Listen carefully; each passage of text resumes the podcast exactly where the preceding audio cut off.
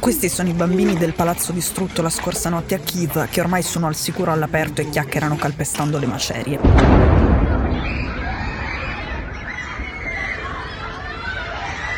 Questi sono degli altri bambini che scappano e gridano perché si mettono paura non quando comincia a suonare la sirena di allarme, a quella ormai sono abituati, ma quando la contraerea ucraina batte un missile russo sopra le loro teste con un frastuono imparagonabile e spaventoso. Una mamma ucraina una volta mi ha detto: «A mia figlia il suono indemoniato delle sirene ricorderà l'infanzia come a me ricorda l'infanzia il rumore di un trattore in campagna o quello delle canzoni dell'estate che andavano di moda quando ero piccola». A maggio l'aviazione russa ha bombardato la capitale ucraina diciassette volte in trenta giorni e stamattina tre volte in ventiquattro ore, non solo di notte ma anche di giorno. La contraerea ucraina, cioè la contraerea italiana, francese, tedesca, americana, costa molto ma sta funzionando bene. C'è stato comunque un morto. Se dei bombardamenti massicci con missili russi e droni iraniani come quelli di questi giorni ci fossero stati all'inizio della guerra, avrebbero fatto molti più morti di uno. E all'epoca li hanno fatti. Oggi Kiev, per la prima volta, ha risposto ai bombardamenti incessanti di Putin con un pericoloso sciame di droni ucraini su Mosca.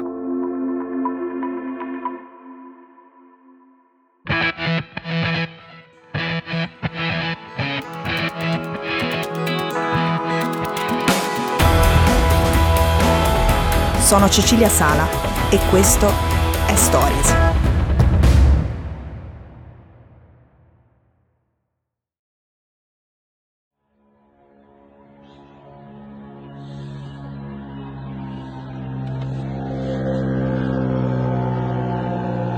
Le fonti russe non hanno ancora deciso bene di quanti droni ucraini si trattasse, c'è chi dice che fossero otto e chi dice che fossero trentadue. Siccome molti moscoviti questa mattina hanno girato video dei droni che volavano a bassa quota fuori dalle loro finestre, la seconda versione, trentadue droni, sembra la più vicina alla realtà.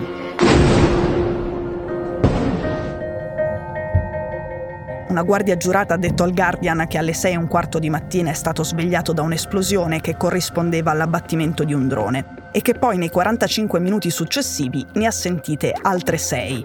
Sarebbe strano che una sola persona avesse sentito così tante esplosioni se in totale i droni fossero stati soltanto otto. I droni hanno volato in direzione dei quartieri della classe medio-alta a sud-ovest e poi del quartiere Rubliovka, quello dei più ricchi, dei dirigenti del regime di Putin, quello vicino a una delle residenze del presidente, lo stesso dell'autobomba che ha ucciso Daria Dugina. La fonte che dice otto droni è il Ministero della Difesa, mentre quella che dice trentadue è un'agenzia stampa vicina ai servizi segreti russi che ha già dato informazioni precise in passato che si sono poi rivelate quasi certamente vere. Per Mosca si tratta di un attacco terroristico.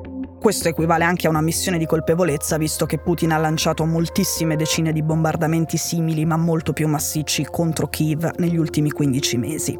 Quello contro Mosca non ha fatto vittime, ma due persone sono state ferite lievemente. Ovviamente chi ha lanciato l'attacco non poteva essere certo che sarebbe finita così. Sarebbe potuto morire qualcuno.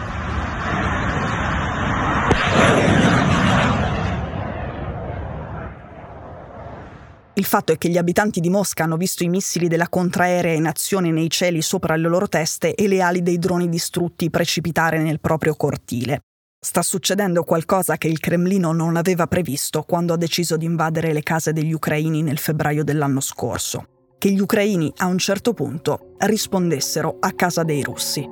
Putin all'inizio dell'operazione speciale aveva garantito ai suoi cittadini che questo non sarebbe potuto succedere.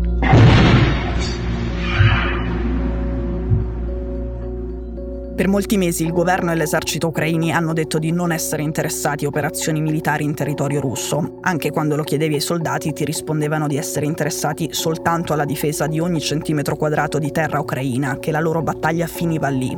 La posizione ufficiale è ancora questa.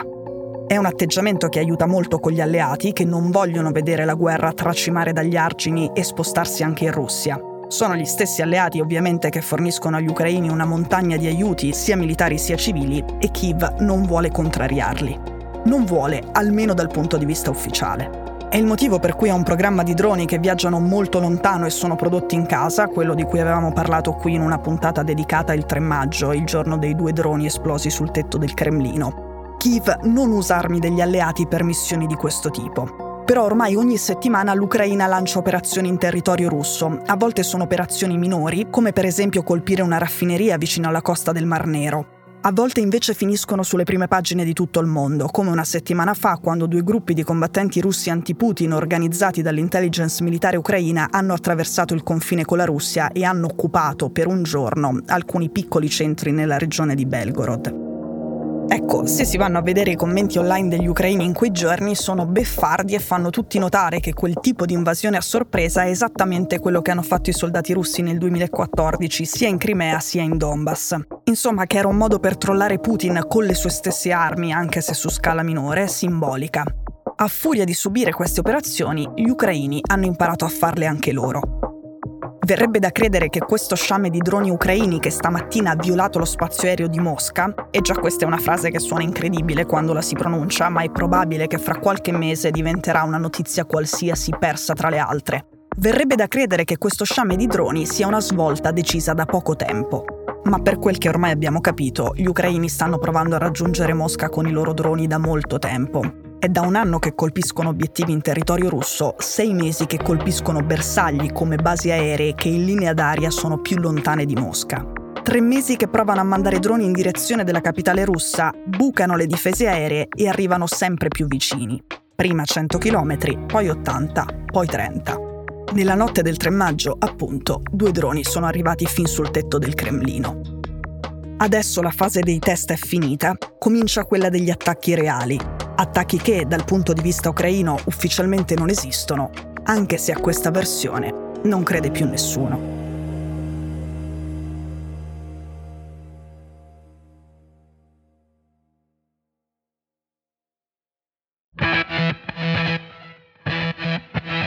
Stories è un podcast di Chora News prodotto da Chora Media. È scritto da Cecilia Sala.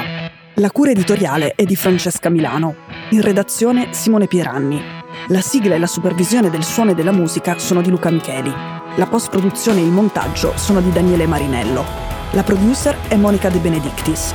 Le fonti dei contributi audio sono indicate nella sinossi.